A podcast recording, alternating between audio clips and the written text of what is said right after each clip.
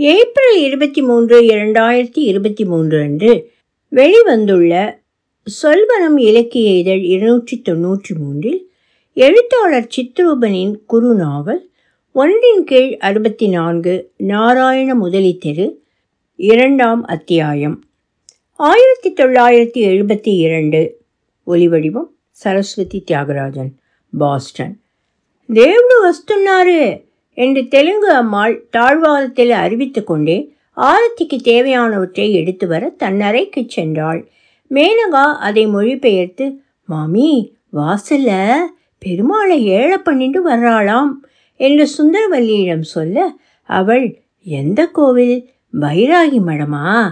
என்றாள். என்னமோ புதுசா கேட்கிறேளே. நம்ம ரோடுக்கு முல்லா சாஹிப் தெருவில் இருந்து ரங்கநாதர் மட்டும்தானே வருவார்? என்றவாறே அவள் பாவாடை மேலாக்கை சரி செய்து கொண்டு நெற்றியில் சாந்து பொட்டு இருக்கிறதா என்று பார்த்து கொண்டாள். சாம்பவி மாமி மூங்கில் கூடையில் தேங்காய் வாழைப்பழம் எடுத்து வைத்துக்கொள்ள தில்லை சிவகாம சுந்தரி தானே தொடுத்த சம்பங்கி பூச்சரத்தோடு வெளியே வர சுந்தரவல்லி எவசில்வர் தட்டில் கல்கண்டோடு பின்தொடர அனைவரும் வாசலுக்கு விரைந்தனர். அர்ச்சகர் பச்சை மாமலை போல் மேனே பாசுரத்தை சொல்லி உற்சவ மூர்த்திக்கு கற்பூரம் ஏற்றி காண்பிக்க அனைவரும் கன்னத்தில் போட்டுக்கொண்டு சுவாமியை தரிசித்துவிட்டு வீட்டுக்குள் நுழைந்தனர்.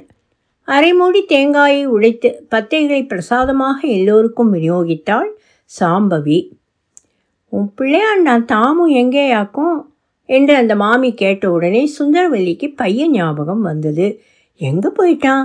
ரொம்ப நேரமாக ஆளை காணுமே. டேய்! என்று கூவினாள். வழக்கம் போல தெருமுக்கு கடையில் நின்றுண்டு பராக்கு பார்த்துட்டு இருப்பான் மாமி என்றாள் மேனகா. எங்கேயும் சொல்லாமல் போமாட்டாண்டி. மொட்டை மாடியில் இருப்பானோ? மெத்தையில் உலர்ந்த துணிகளை எடுத்து வருவதற்காக போயிருந்த சிவகாம சுந்தரி அங்கேயும் காணோமே என்றவாறு இறங்கி வந்தாள். அந்த சமயம் வாசலில் தபால்காரர் குரல் கேட்டது. Sir post. ஏ தாமோதரன் யாரு? மேனகா ஓடிப்போய் இந்த வீடு தான் கொடுங்க. என்று வாங்கி கொண்டாள். சனாதன தர்ம உயர் பள்ளியிலிருந்து வந்த அஞ்சல் அட்டையை திருப்பி பார்த்தாள்.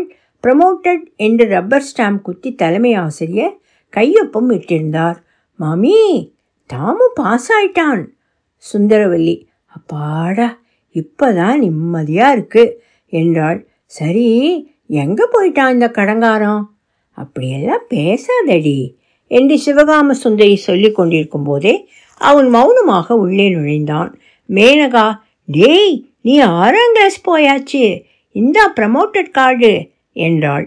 தாமும் மிகுந்த சந்தோஷத்துடன் ஐயா ஜாலி என்று அதை அம்மாவிடம் கொடுத்தான். இவ்வளவு நேரமா எங்கே நான் போயிருந்தேன் என்றாள் சுந்தரவல்லி கோபமாக. உடனே அவன் முகம் சுருங்கியது. மகிழ்ச்சி அல்பாயுசர் காணாமல் போயிடுச்சு ஏண்டி அவனை வெய்யரே எவ்வளோ சமத்தா படித்து பாஸ் பண்ணியிருக்கான்.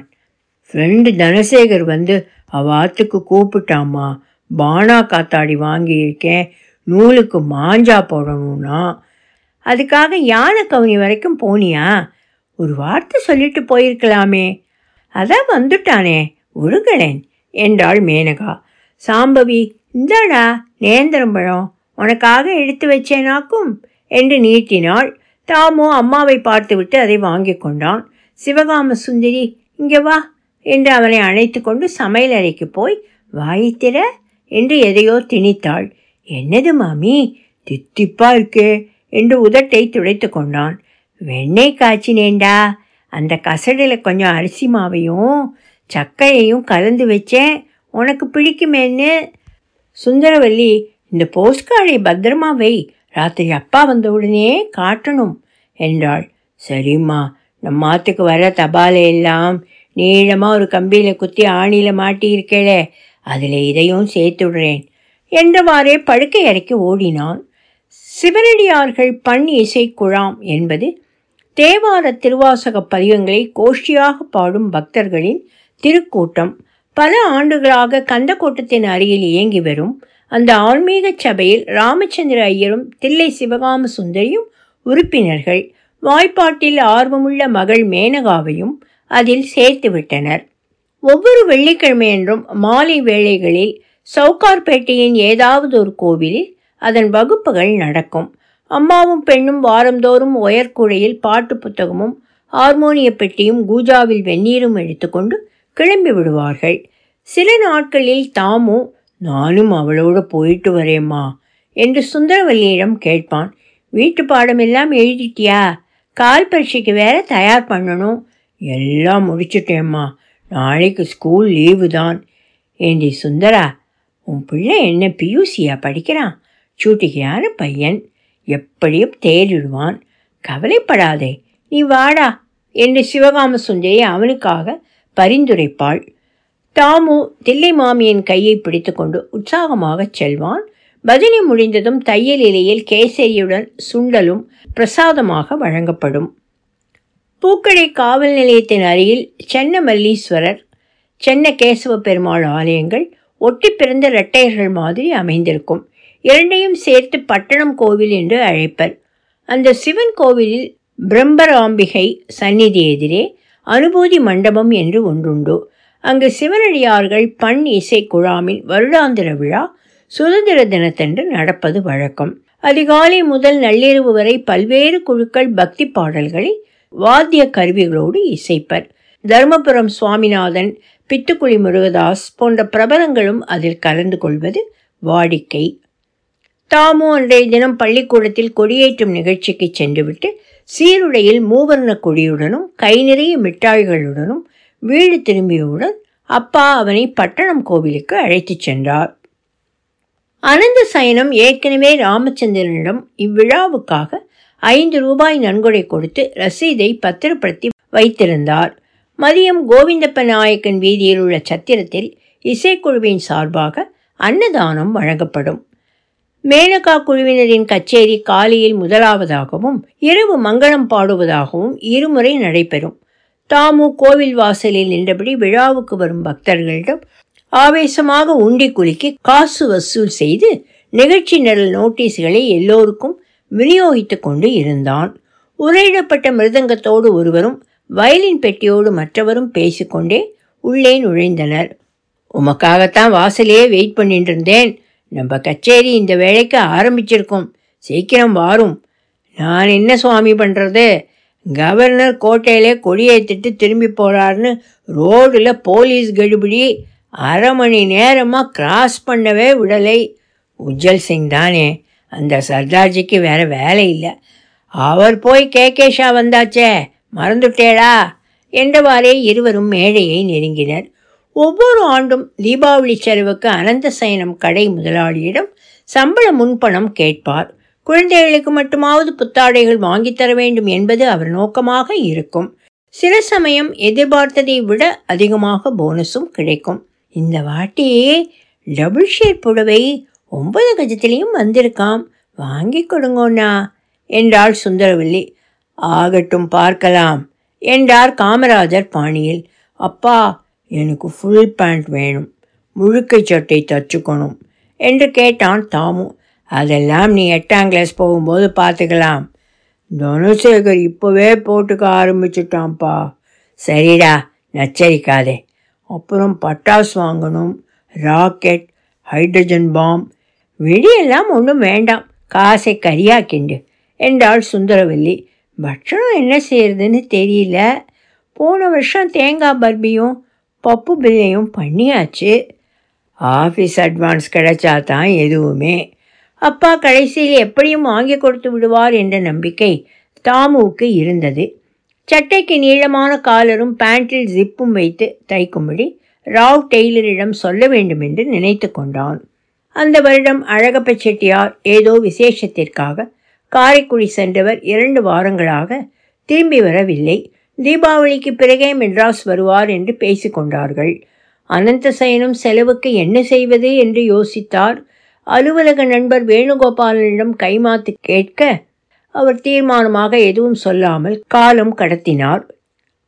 பண்டிகைக்கு மூன்று நாட்கள் இருக்கும் வரை தாமுவுக்கு துணி வாங்கி தைக்க கொடுக்கவில்லை. இன்னும் பணம் கிடைக்கலடா என்று சொல்லி கொண்டிருந்தார். அவனது கனவுகள் மெதுவாக கரையத் தொடங்கின. தீபாவளிக்கு முந்தின நாள் அப்பாவின் வருகையை எதிர்பார்த்து வாசல் தென்னையிலேயே காத்திருந்தான். அவர் வந்ததும் ரெடிமேட் ட்ரெஸ்ஸாவது வாங்கி கொள்ளலாம் என்ற நப்பாசை மிச்சம் இருந்தது. வெளிச்சப்தங்களும் வானத்தில் வண்ண வெளிச்சங்களும் அவனை ஈர்த்தன. இரவு ஏழு மணிக்கு அனந்த சயனம் வந்ததும் ரூபா கிடைச்சிதாப்பா கடைக்கு போகலாமா என்றான் ஏக்கத்தோடு. இல்லடா முதலாளி ஊருக்கு போயிட்டார். வேணுகிட்ட கேட்டு பார்த்தேன் அவரும் கையை விரிச்சுட்டார். அப்போ நாளைக்கு புதுசு போட்டுக்க முடியாதாப்பா? துக்கம் தொண்டையை அடைத்தது தாமுவுக்கு. பள்ளிக்கூட யூனிஃபார்ம் இன்னொரு செட் தச்சது. அப்படியே தானே இருக்கு. அதை எடுத்துக்கோ. அப்புறம் பார்க்கலாம். கண்களில் நீர் மல்க சரிப்பா. என்று ட்ரங்க் பெட்டியிலிருந்து காக்கி டிராயரையும் வெள்ளை சட்டையையும் எடுத்து காலர் நுனியில் மஞ்சள் தடவி தயாராக வைத்தான். கங்கா ஸ்நானமாச்சா ஆனந்தோ என்று கேட்டபடியே உள்ளே நுழைந்தார் ராமச்சந்திரன் நெற்றி நிறைய விபூதியுடன். வாங்கோ ஐயர்வாள். ஹாப்பி தீபாவளி என்று அனந்த சயனம் அவர் கையை குலுக்கினார். இந்தா தாமோ உனக்கு புது சொக்கா ட்ரௌசர் அளவு சரியா இருக்கா பாரு? என்று சிவகாம சுந்தரி துணிப்பையை நீட்டினாள். அதில் டி. மங்காராம் கடையின் பெயர் அச்சாகி இருந்தது. அவன் அப்பாவை பார்த்துவிட்டு அதை வாங்கி கொண்டான். எதுக்கு மாமி இதெல்லாம்? என்ற சுந்தரவல்லியிடம் இருக்கட்டும் அவன் எங்க செல்லம்? மேனகா தான் போய் வாங்கிட்டு வந்தா. என்றாள் நீ என்னடி பட்சணம் பண்ண? பணம் கிடைக்காததால் எதுவும் செய்யவில்லை என்று அவள் சொல்ல தயங்கிய போது தீபாவளி வாழ்த்துக்கள் என்ற குரல் கேட்டது மாத்வா மாமா பித்தளி தூக்கு நிறைய மோகன்தால் என்ற இனிப்பை கொடுத்துவிட்டு ஒரு ஃபங்க்ஷனுக்காக ஸ்வீட் போட்டேன் எல்லாரும் எடுத்துக்கோங்கோ என்று சொல்லி அவசரமாக வெளியே கிளம்பி சென்றார். என்ன ஆனந்தோ இந்த வருஷம் பண்டிகை ஞாயிற்றுக்கிழமை வந்துடுத்தோ ஒரு நாள் லீவும் போச்சு என்று குறைப்பட்டு கொண்டார் ராமச்சந்திரன். அப்புறம் உங்கள் எம்எல்ஏ ஹண்டே எப்படி இருக்கார்? அவர் பார்க் டவுன் தொகுதிக்கு தானே. போன வருஷம் எலெக்ஷனில் அந்த டாக்டருக்கு பயங்கரமாக கேன்வாஸ் பண்ணேளே. பூத் ஏஜெண்ட்டாக இருந்தேள் போலருக்கு எனக்கு ராஜாஜி மேலே ரொம்ப அபிமானம் உண்டு என்றார் அனந்த சயனம் அவரோட சுதந்திரா கட்சி ஆள் பக்கத்து தொகுதியில் நிற்கிறாரேன்னு ஏதோ என்னால் முடிஞ்ச உபகாரம் பண்ணேன். நம்ம ஹார்பரில் என்னடான்னா ஒரு சுயேச்சை ஜெயிச்சுட்டார். ஆமாம் கேட்கணும்னு நினச்சேன். இன்றைக்கி நீங்கள் மார்வாடி கடைக்கெல்லாம் போவேளே. அதுக்கு தான் கிளம்பிட்டு இருந்தேன் நீங்கள் வந்தேள். இவர் விட்டால் மணிக்கணக்காக பேசிகிட்டே இருப்பார்.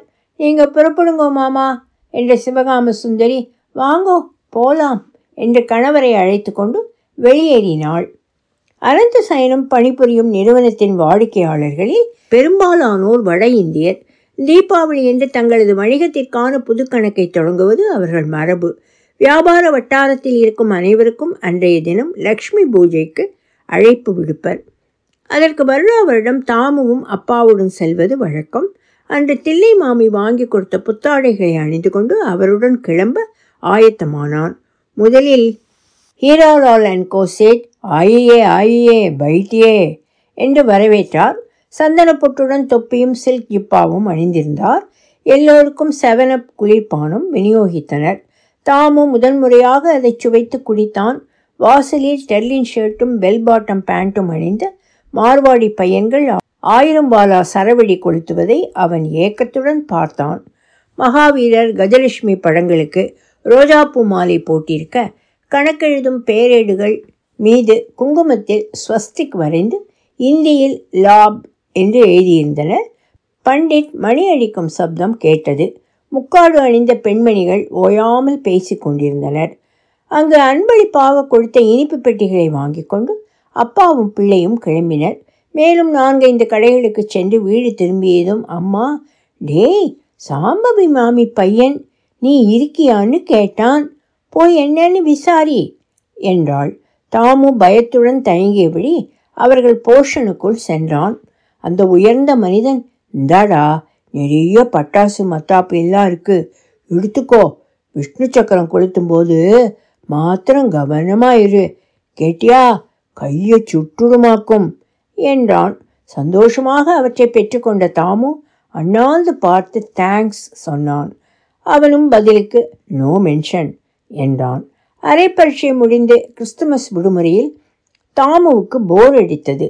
காலையிலேயே அப்பாவிடம் கெஞ்சி கூத்தாடி முப்பது பைசா பறித்து கொண்டு தெருமுக்கு கடையில் கோகுலம் பத்திரிகையை வாங்க போனான். வீட்டிலிருந்து சற்று தூரத்தில் ஆதியப்ப நாயக்கன் வீதி சந்திப்பில் இருக்கும் ஃபெரூக் ஸ்டோர்ஸ் அருகில் நின்றவாறே வேடிக்கை பார்ப்பது அவனுடைய பொழுதுபோக்கு. அதன் பக்கத்தில் எப்போதும் சஞ்சீவி மலையோடு பறக்கும் ஆஞ்சநேயர் சின்னத்துடன் ஏபிடி பார்சல் சர்வீஸ் வேன் எதற்காகவோ நிறுத்தப்பட்டிருக்கும். அந்த பெட்டிக்கடையில் பன்மொழி நாளிதழ்களும் சஞ்சிகைகளும் விற்கப்படும். பிரிட்டானியா ரஸ்க் டிஏஎஸ் ரத்தனம் பொடி சிக்லெட் சூயிங்கம் பாவுட்டா பீடி என்று சகலவிதமான வஸ்துக்களும் கிடைக்கும். சிகரெட் பற்ற வைக்க தென்னங்கயிற்று நுனியில் நெருப்பு புகைந்து கொண்டிருக்கும். தாமு கடையின் மேல் பகுதியில் ஒன்றன் மேல் ஒன்றாக அடுக்கி தொங்கவிடப்பட்டிருந்த புத்தகங்களை தலையை சாய்த்து கொண்டு பார்த்தான். அம்புலிமாமா வானொலி ஆந்திர பிரபா முத்து காமிக்ஸ் மாத்ருபூமி பேசும் படம் இல்லஸ்ட்ரேட்டர் வீக்லி பாலமித்ரா என்று எல்லாமே இருந்தன. ஓரமாக பிளே பாய் இந்துநேசன் பருவம் போன்ற இதழ்களும் காணப்பட்டன. கோகுலம் இல்லையா? அது மாதத்துக்கு ரெண்டு தான் தம்பி. பதினஞ்சாம் தேதி வந்து காலி ஆயிடுச்சு. அடுத்து ஜனவரியில் தான் வரும். அப்போது ஒருவர் சைக்கிள் ஸ்டாண்ட் போட்டு நிறுத்தி செய்தித்தாள்களை கொடுத்துவிட்டு வேகமாக சென்றார். கடைக்காரர் அதை பிரித்து நவசக்தி அலைவோசை தினசரிகளுடன் கோலி சோடா பாட்டில்களுக்கு நடுவே செருகி வைத்தார். வால் போஸ்டரை தாமுவிடம் நீட்டி இதை முன்னாடி மாட்டுப்பா என்றார். அவன் அதை பிரித்து படித்தான். சுதேசமித்திரன் சென்னை விசேஷ பதிப்பு இருபத்தி ஆறு பன்னிரெண்டு ஆயிரத்தி தொள்ளாயிரத்தி எழுபத்தி இரண்டு. என்ற தலைப்பின் கீழ் கொட்டை எழுத்துக்களில் மூதறிஞர் ராஜாஜி காலமானார்.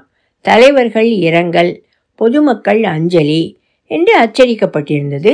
கருப்பு கண்ணாடி மற்றும் கைத்தடியுடன் நிற்கும் அன்னாருடைய படமும் இடம்பெற்றிருந்தது. தாமுவுக்கு உடனே இதை அப்பாவிடம் சொல்ல வேண்டுமென்று தோன்றியது. அடிக்கடி அந்த தலைவரை பற்றி பெருமையாக பேசி கொண்டிருப்பார். அவர் எழுதின புத்தகங்களை பொக்கிஷமாக வைத்திருக்கிறார். வேகமாக வீட்டிற்கு திரும்பி வந்தான். சுந்தரவல்லி வாசல் திண்ணையில் அமர்ந்தபடி முரத்தில் அரிசியிலிருந்து கற்களை பொறுக்கி கொண்டிருந்தாள். அப்பா எங்கேம்மா? ராஜகோபாலாச்சாரி செத்து போயிட்டாடா அவரோட இறுதி ஊர்வலத்துக்கு போயிருக்கா. எப்படிம்மா தெரியும்? இப்போதான் நான் பேப்பரில் பார்த்தேன் படித்தேன் காத்தால ஏழை காலுக்கு டெல்லி நியூஸில் சொன்னாலாம் அதை கேட்டதுலேருந்து அப்பாவுக்கு ரொம்ப துக்கமாயிடுத்து. அழுதுண்டே கிளம்பினான் ஆஃபீஸுக்கு லீவு சொல்லிட்டும் அங்கே போகிறேன் ராத்திரி வர்றதுக்கு லேட் ஆகிடும்னார் என்றாள். தாமுவுக்கு வருத்தமாய் இருந்தது. இதுவரை அப்பா எதற்குமே கண்கலங்கி அவன் பார்த்ததில்லை. அவர் புறப்படும்போது வீட்டில் இருந்திருந்தால் தானும் கூடவே போயிருக்கலாம் என்று நினைத்து கொண்டான். தொடரும் ஒலி வடிவம் சரஸ்வதி தியாகராஜன் பாஸ்டன்.